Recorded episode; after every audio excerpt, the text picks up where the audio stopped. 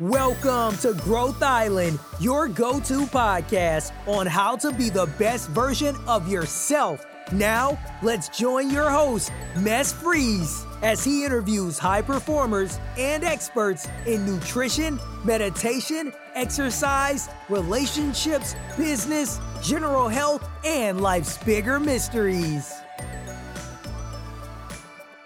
Thank you for tuning into Growth Island again. Today I got one of the world's leading biohackers. He is one of the guys that's been taking this biohacking and making it out to the norms, especially here in Europe.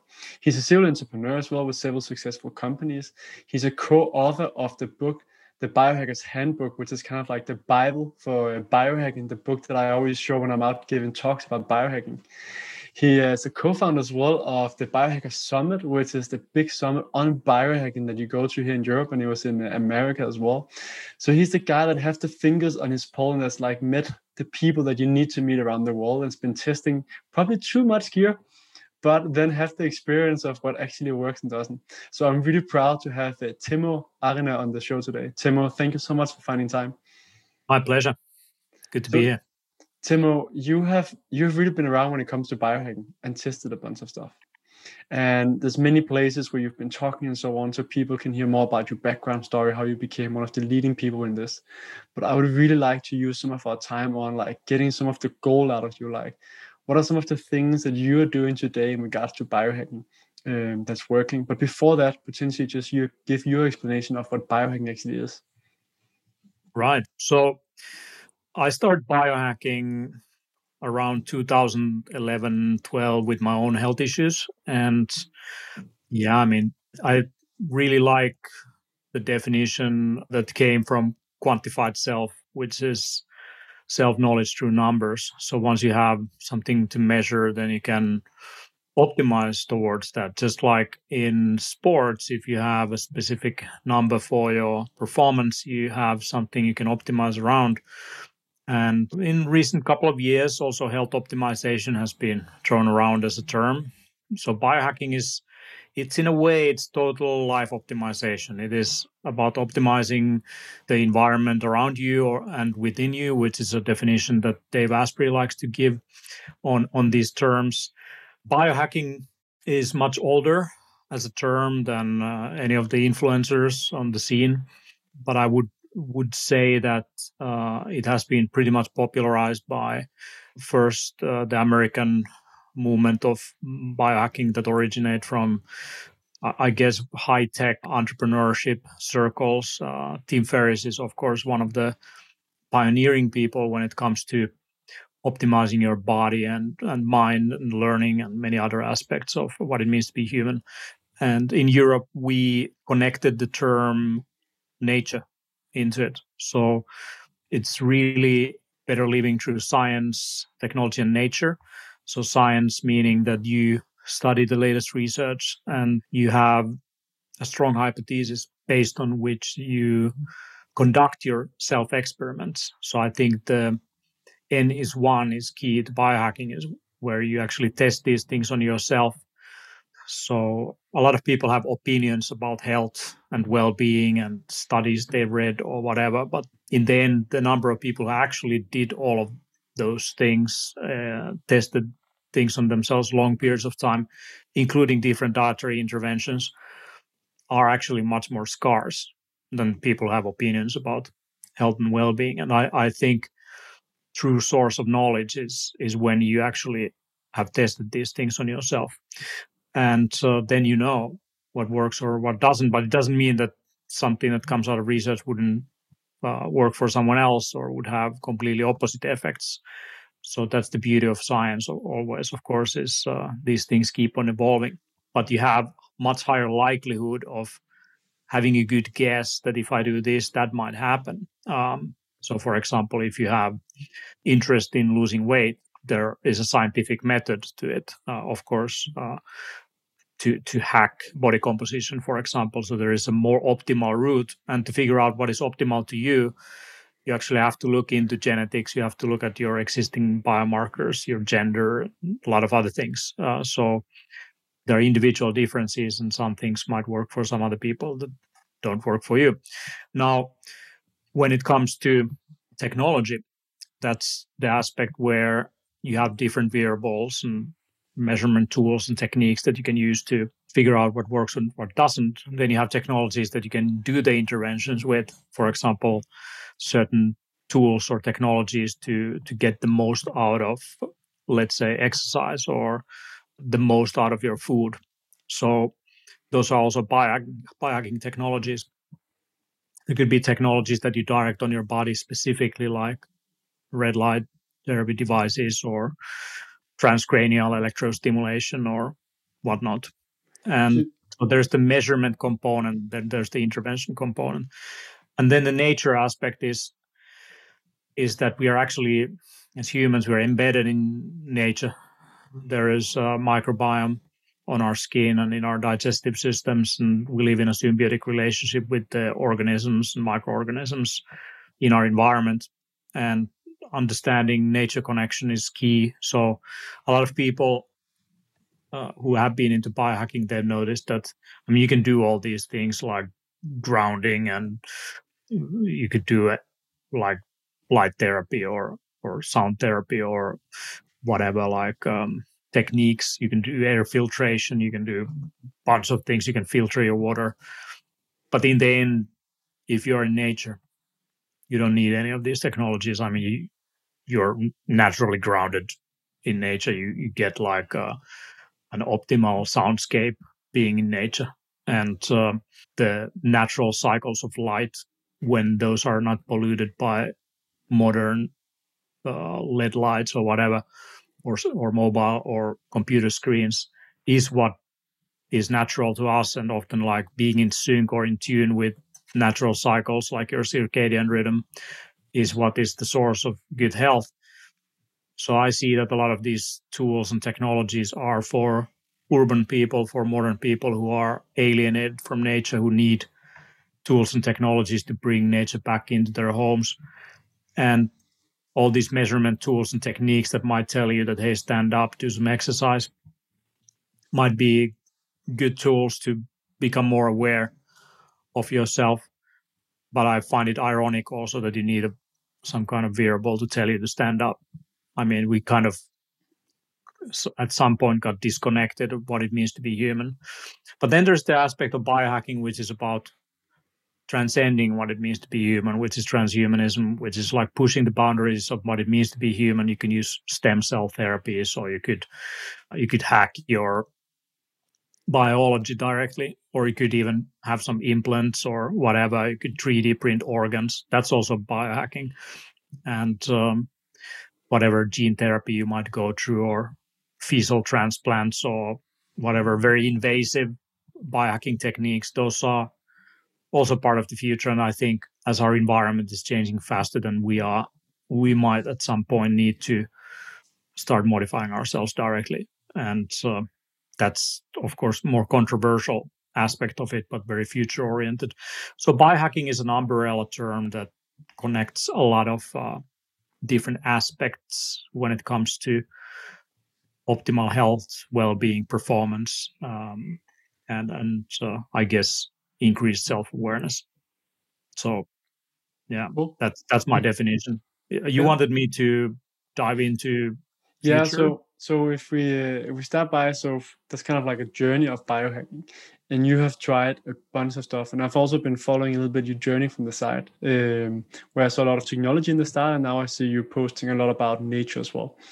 But if we start with the, what are some of like your favorite technologies uh, for biohacking, and then we go more into like what what are some of your favorites for nature um, that you're seeing that more people should get into. Because I think that's also as you talked about nature is also my understanding that's more like the the European or the Nordic biohacking is that we have a strong focus on we're living in an unnatural world and how can we bring more of the natural part back as you're saying like some devices grounding mats and so on.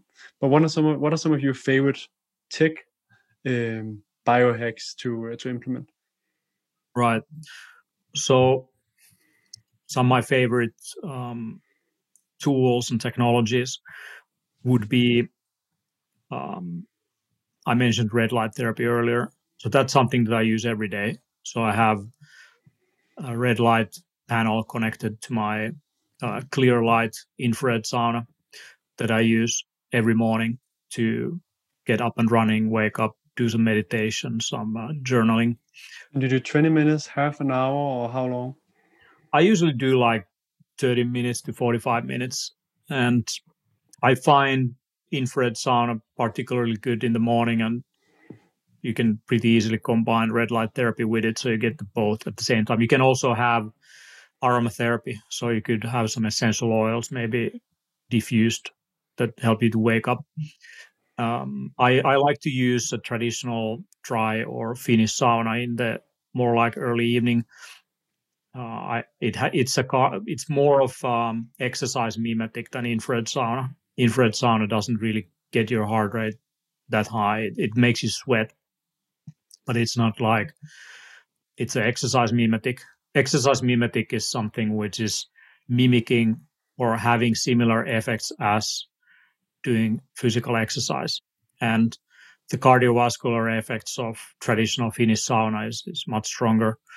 And it's also good for activating heat shock proteins and genes related to longevity, like FOXO3 but it, it also taxes your nervous system a little bit, just like exercise. So I like to do that more in the early evening or after work, while infrared sauna is, is good to just wake up, maybe some yoga alongside with it and uh, some stretching. So I like to do that. When I when I'm at my computer, I also use sometimes red light therapy with the FlexBeam device, which is a portable device. And yeah, FlexBeam is pretty good if you are traveling as well, so you can take it with you. And I, I find it's really useful for like if you if you've been in a vehicle or airplane or something long periods of time or sitting in front of your computer or laptop in bad ergonomic positions or whatever so for neck area for example it's it's very good i also like to use different beverages throughout the day i think whatever you do repeatedly is uh, where you should focus on when it comes to optimization. So if you are, you know, at your computer, for example, then you would have a standing desk or a good chair. Uh, so I, this, in this pandemic time, I used quite a lot of time to optimize my physical ergonomic side, lights and everything that goes on around my computer. What kind of lights do you have around your computer? Um, so I have, for example, like in my home, I have this special reddish light for the evening, which is some NASA technology. So I'm curious to hear like what kind of lights have you set up? Yeah, I mean, I have uh, the Elgato. I guess these are Elgato Air lights, which I can control the color temperature and, and strength pretty easily. And uh, that's also nice as a kind of a daylight lamp during the day and, and keep you alert. And um, in the evening, I use the Philips Hue lights to to get more of a red hue.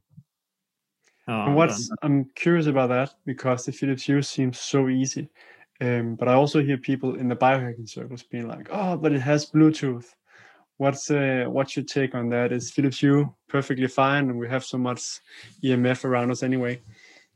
Yeah, I think the whole EMF thing has got out of hand in the parking circles. Like people are way, way more concerned about electromagnetic radiation than what it's worth.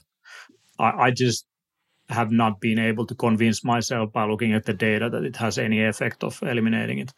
But what I do trust is, is some of the research when it comes to low level inflammation and, and so on. I don't think EMF in, in today's devices is necessarily going to cause you cancer unless you um, use your phone against your head 24 hours per day.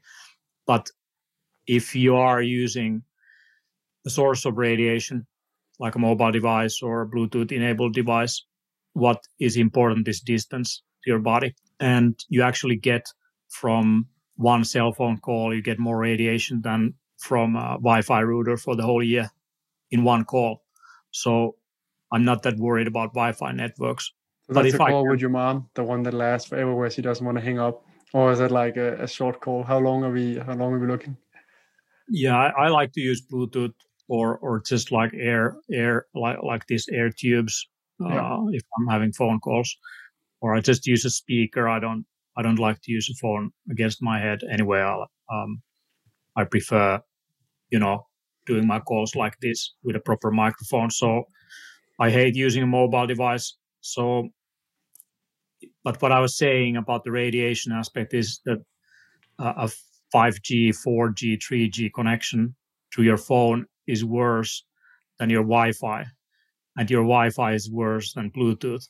And Bluetooth has different categories and layers, but in the end, the distance to your body is important. Like the effect of the radiation gets exponentially lower the the f- further away you take the device from your body. So with a Bluetooth device, Bluetooth enabled light, which is far away from your body, I'm not worried about that. And the other aspect is uh, sampling rate, how often it's making that connection. And like I, I use the Oura Ring, for example, to track my sleep. You have the airplane mode for those. So I'm reducing or mitigating the potential damage from uh, electromagnetic, electromagnetic fields as much as I can. So if I can wire my computer to Ethernet, I do that rather than Wi-Fi. Uh, under my table, I have some cables, uh, but I put also a EMF protecting blanket. Um, in my bed, I have EMF protecting sheets. I sometimes use pants and stuff like that. But it's just what, an. What kind of just, sheets are that? I'm curious about the. I, I really like the things where you kind of buy it once, and it's easy. Just like I have a water filter, that's easy. I have an air filter, that's easy. It's not something I have to do constantly.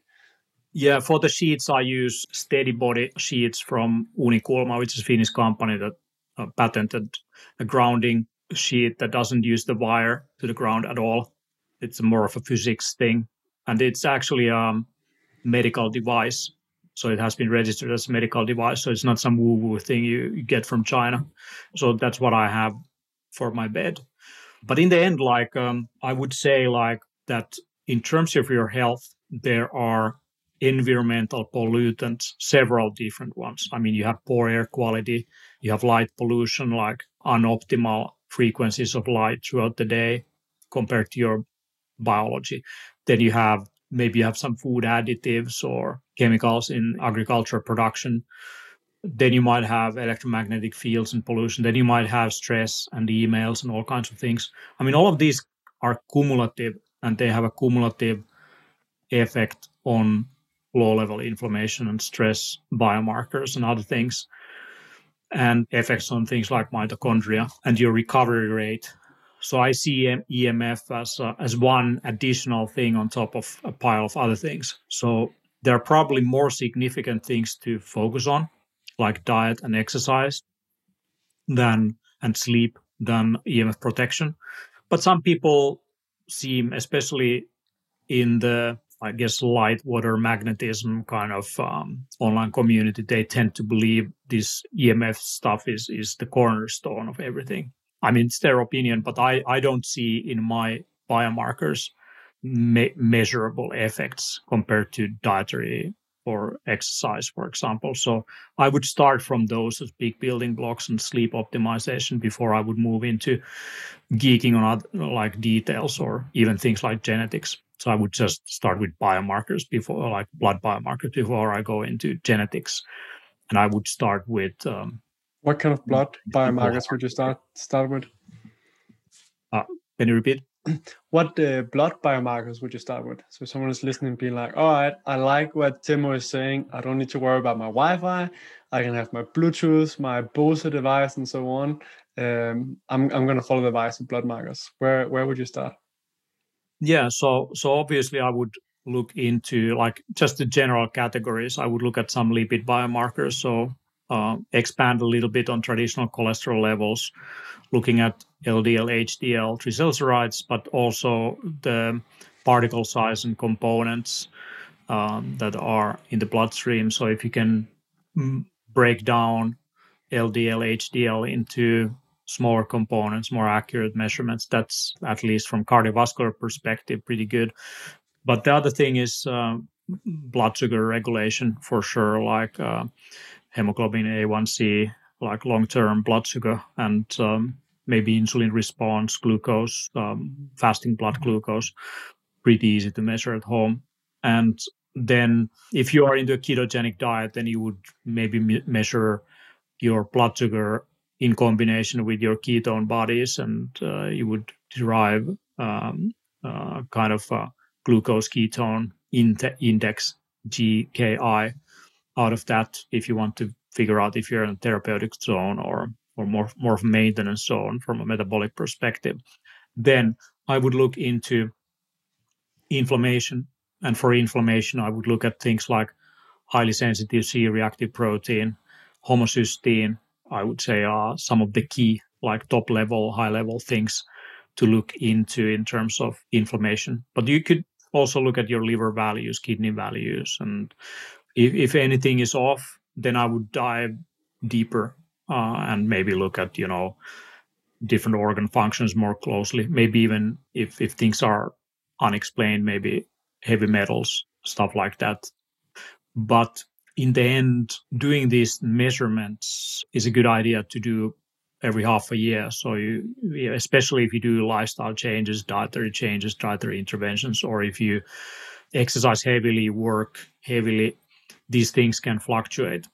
And yeah, I forgot to mention hormones. So obviously, a lot of these things then co- contribute to hormonal status.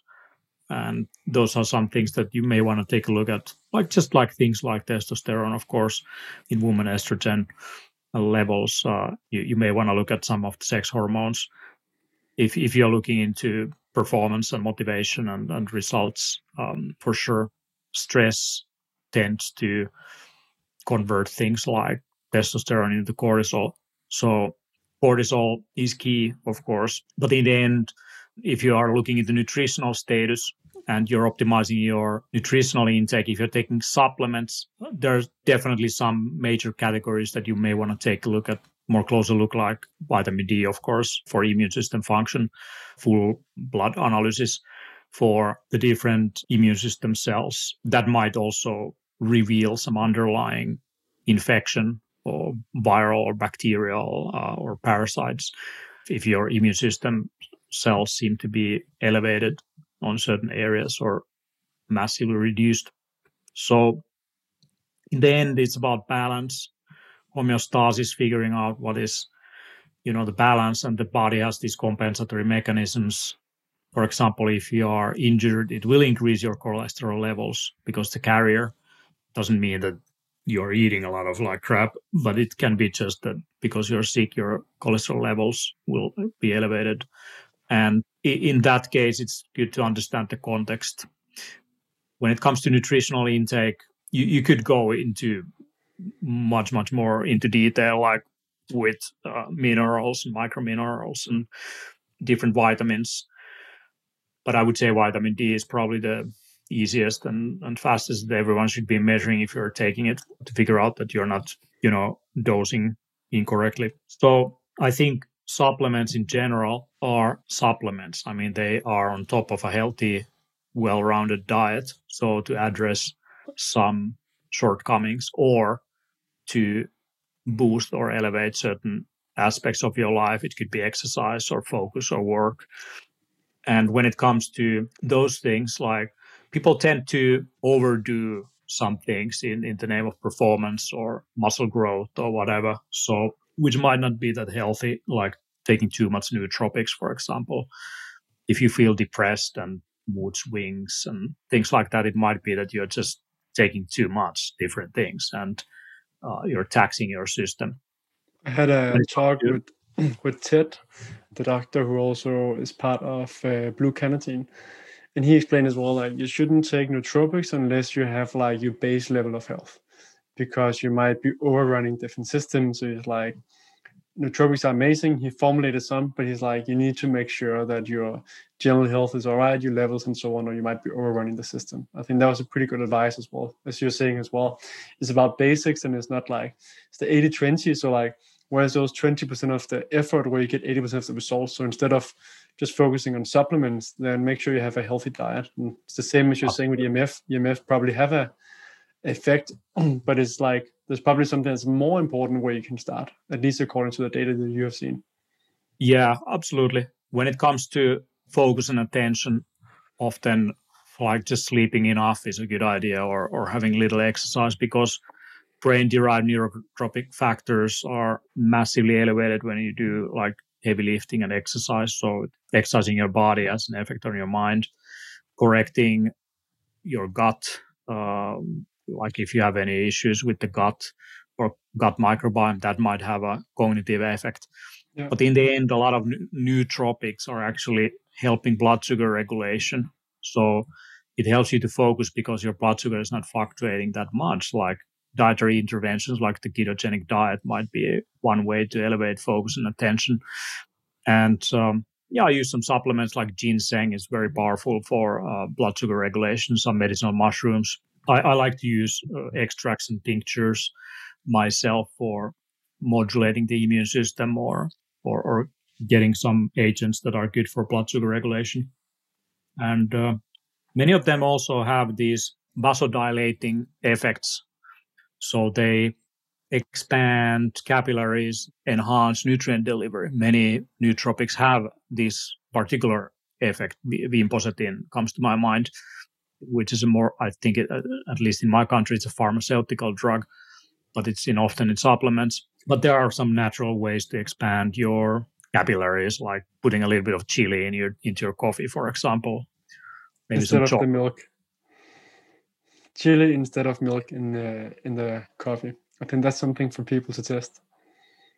Yeah, just a little bit like that. It's it has thermogenic properties and some vasodilating effects.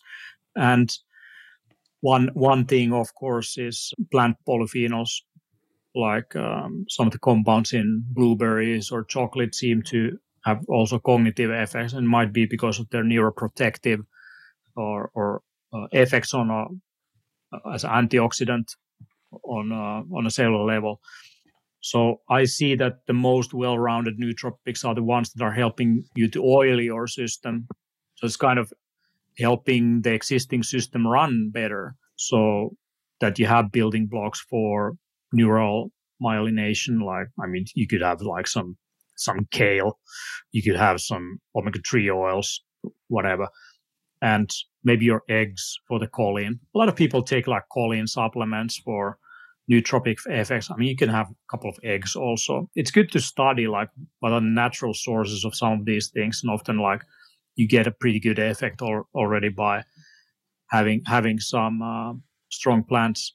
And uh, that's the nature aspect. So I, I see a lot of American biohacking is about supplements, and uh, European thing is much more about like some some some I, I guess like full spectrum yeah. uh, like extracts. Also asia like if you look at chinese medicine ayurvedic medicine like things like ashwagandha or uh, etc or, or certain ginsengs i mean instead of just having you, an extract of a specific compound you could yeah. have like uh, the whole plant.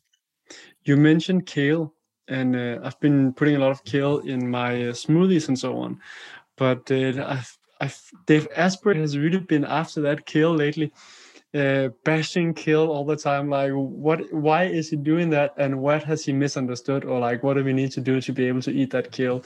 Because I'm seeing too many videos where he is uh, yelling at my kale, and I'm like, I like my kale. What's wrong? Yeah, I mean, maybe he's referring to the uh, oxalates or whatever in it, but I mean, you have to eat a lot get some detrimental effects like seriously there is much more in in it as an investment in yourself than you know one specific compound that might have like some issues. If you're worried about that you can all, all, of course you can. You can damp it as well right? If some hot water and so on you get some of yeah, you, can, you can just blanch it quickly. Yeah. that's one way. But I mean, there's better stuff than kale that grows on my front yard right now, like things like nettles and dandelions and food that is free, which is much much stronger and better than anything you can get buy from the supermarket. So I would recommend people to take like one meter of dandelion leaves per day for one month and see the results. Like it's it is pretty good, and you, you also get other effects like kidney function, etc., will be greatly improved. So, so there are natural plants that grown as weeds on our yards that is better than anything you can buy from the supermarket and any of the biohackers are marketing to you. Yeah. I, f- I find that pretty interesting because again, if uh, if someone Google's your name, they will see pictures with you uh, with weird things on your head. So you have definitely tested a lot of technology, but often when I when I hear you talk and so on, you're actually much more of an advocate of like what are the natural things you can do, and I I think that testifies as well to like what actually works and doesn't work. I love to see that both you and Ollie as well that I follow a lot. Ollie is a big focus as well. One of the other authors of the Biohackers Handbook and one of your partners on the natural path. If someone is like, because time is running and you had to give some some quick recommendations for some natural hacks that people can do. So if the listeners are sitting and thinking, oh, that Teemu guy, he's been around. If uh, if he could give me like five top advice for nature, what would that be?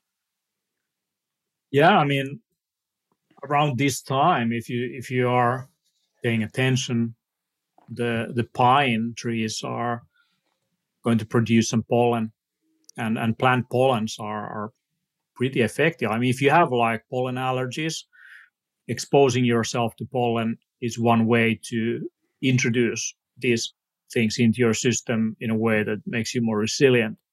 So maybe even might reduce allergic reactions. So honey is a good way to get exposed, like like real natural honey with sun filter to get exposed to to to um, the compounds in pollen. But if you just take a plastic bag and you shake a pine tree, or you put a put the bag around some of the cones that have pollen in it, you can gather that stuff, and it has four different hormones, at least that are related to testosterone directly. Then you could collect something like nettle roots. Let me just get that again. So you find a pine tree, you take a plastic bag, and what do you put down there, and what do you do?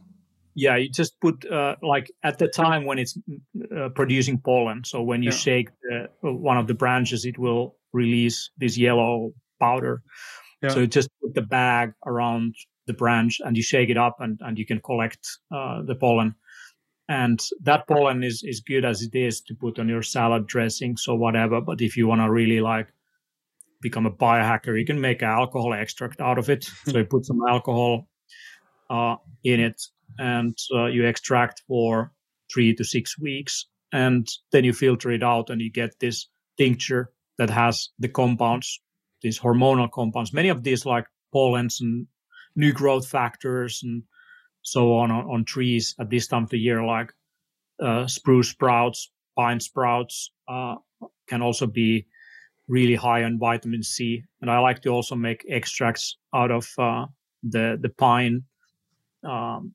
shoots and, and uh, spruce shoots. And basically, uh, to go back to my hormone hack, like you, you get this pollen, it's free, it grows everywhere, and you make an extract out of it. If you want to reduce the risk of testosterone, the free testosterone, then converting to estrogen, you can collect some nettle roots. So everyone knows the nettle, the stinging nettle. Uh, you take the root out, you clean it up. Uh, you make a tincture out of that as well. You just you, you just cut it into pieces and and you use use the root, and it has compounds that uh, reduce the conversion of uh, free testosterone into estrogen. So that might be also a good herbal thing if you are stressed, um, which you can make for free.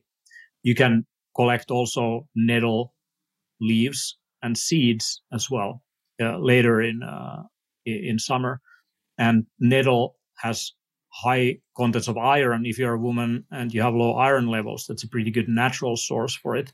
It's good if you're exercising to use some nettle powder, for example, in your food. But it's also good for, it has some compounds that are effective in uh, reducing, like a natural antihistamine. So it's uh, reducing allergic reactions as well. You could use that instead of antihistamine. And what else? Like, yeah, I mentioned dandelions.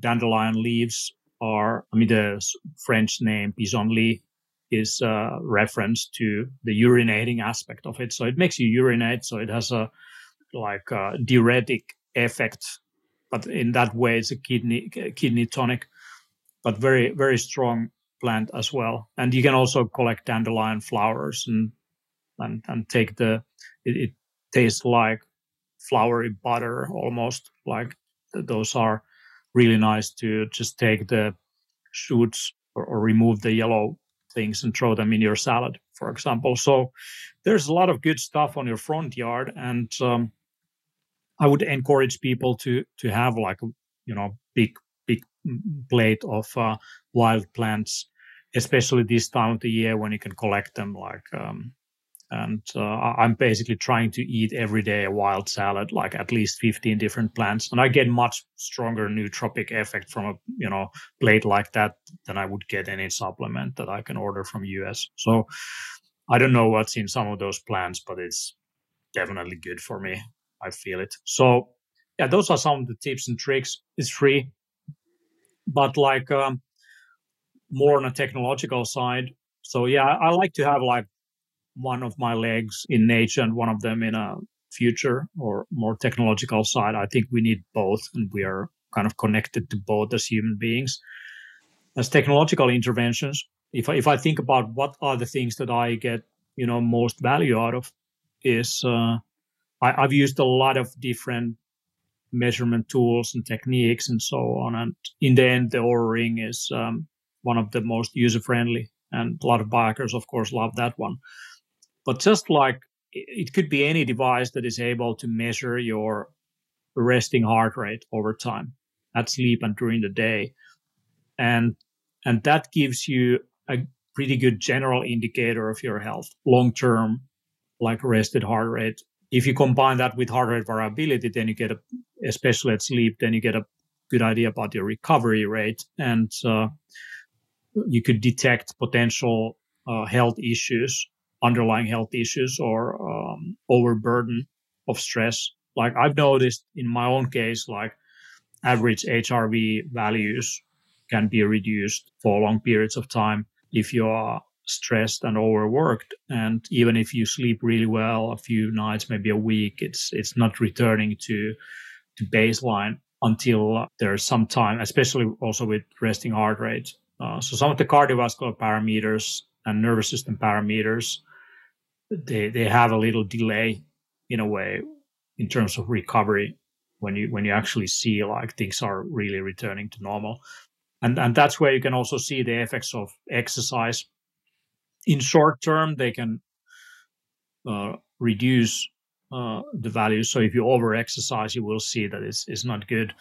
But they have a super compensating effect. Mm-hmm. so if you exercise at high heart rate zones your resting heart rate tends to go lower than your typical average. So that's one of the things that is related to longevity. Like, I mean, if you can lower your resting heart rate, your heart is a mechanical pump. So if you reduce the beats per minute that it's making on a, on a typical day, that's already increasing its uh, duration or battery uh, for the rest of your life. So over time. So yeah, it's uh, it's interesting to pay attention to these things. But many of these like biohacks are actually pretty much free, like ice baths and cold therapy and breathing techniques. I get a lot of uh, benefits from breathing and meditation techniques, and I didn't re- like really fully understand those things until I started doing them every day. I don't think you can get the benefits of breathing techniques or meditation or cold therapy by doing it once a week or twice a week. You have to do it every single day to actually notice what's going on and and actually learn to use those techniques and get the benefits. So this year, I started doing like um, uh, one and a half hour breathing sessions um, every morning, and I combined that meditation, and it it like it got out of hand like I, I did like two to three hour sessions and on a daily basis, like from 9 a.m. to around midday, I was just like doing breathing and meditation stuff, and I just didn't feel like stopping. And before that, I had like maybe hard time sitting a long time in a meditation or or doing some of these things, but th- there is a way to get yourself into a state where you actually start to enjoy it so much you don't want to stop. So it's the same for exercise, I guess. Like for a lot of people, it's hard to start, but once you get into it, then it becomes drug. And um, some of these recovery techniques are very good things to get addicted to, for sure. If you if you if you know what I mean. Definitely better than Netflix and so many other things. Teemu, our time is running. I think we could talk for days, and there's a million things I would like to ask you as well. But in, uh, in respect of your time as well, and uh, and the normal episode length, if you had to round off with like one advice for the listeners on how to live a happy, healthy, and meaningful life, what would that be? Well, uh, health in the end is more than just the absence of diagnosed disease. So if you can figure out in your own case what is the optimal balance of things, you're already far. And most people they miss this kind of experience. They don't know how good they could feel until they actually reach that state. And that's the irony or um, paradox of human consciousness that you, in a specific state, you would not be even able to comprehend how good you could feel. And that's why I encourage people to experiment with these things and try to get their system into a into an equilibrium or a homeostatic state and, and uh, finding out like a proper balance from a nervous system from a dietary perspective from recovery perspective from being active to blood biomarkers and beyond I, I've, I've figured out that that's where the health and performance really is, is the ability to bounce back. It's not about being able to put more gears in or accelerate things or being faster or stronger, but it's about finding the balance that that works for you. Like I've, I've met so many people who stressed themselves to death and got over training symptoms or um, or, or just uh, burnout symptoms. And there's a lot of biohacking that can actually speed up you to get into a like overblown state mm. because it's so easy then to just go on a intermittent fasting and to have a little bit of bulletproof coffee or whatever and some nootropics and you know put a few more cycles into your into your day but in the end you're burning the candle even more from both ends if you do that and it's the art it really is to know how to um, rest vigorously like and, and mm. many people don't know how to do that and most of the biohacks that i do are related that i find most beneficial are the ones that speed up recovery not to speed up performance Interesting you're saying that as well. I had uh, a former Olympian. He's been like five Olympics and uh, medalist and so on. And his one of his key things was like everyone can go hard, and I think that's what you're saying as well. You can push yourself with more and more biohacks, but he said the key is recovery. That's what makes the difference, getting the right recovery. Yeah. So it's interesting to hear from different walks of life, whether it's biohacking or the Olympics, uh, participating in sports and so on, seeing like what what makes the difference. Absolutely. Yeah. Rest is half of my training, you could say. So if people are interested to learn more about, you know, some of our material and stuff that we do, you know, the Biohacker's Handbook is of course pretty good. And we have created some products and and also some online courses that we developed at biohackercenter.com. If you're interested in the foraging stuff, we are actually um, now working on a wild herb course in English language together with uh, Sami Tallberg, who is a wild herb chef, and we've been filming that one, and uh, it should come out in a in a month. Nice. And uh, what about the summit? When will yeah. we uh, be able to gather again? Yeah, the Biohacker Summit happens this year in Helsinki, Finland. Uh, I, if I remember remember correctly, it's in October, twenty second to twenty third, or something like this, or twenty fourth. And um, yeah, uh, I'm pretty confident things are going to run now. Like the political will is there to get the events back and up and running, and um, it looks pretty good for for autumn. And next year, 2022, we're going to have our event in Amsterdam. The date is uh, sometime in August. We haven't yet confirmed the new date, but that's going to happen. And we also have Biohacker Summit YouTube channel where you can watch some of our previous uh, presentations as well as some of the live shows and webinars that we we do if you're interested in biohacking. Fantastic. And you're on Instagram.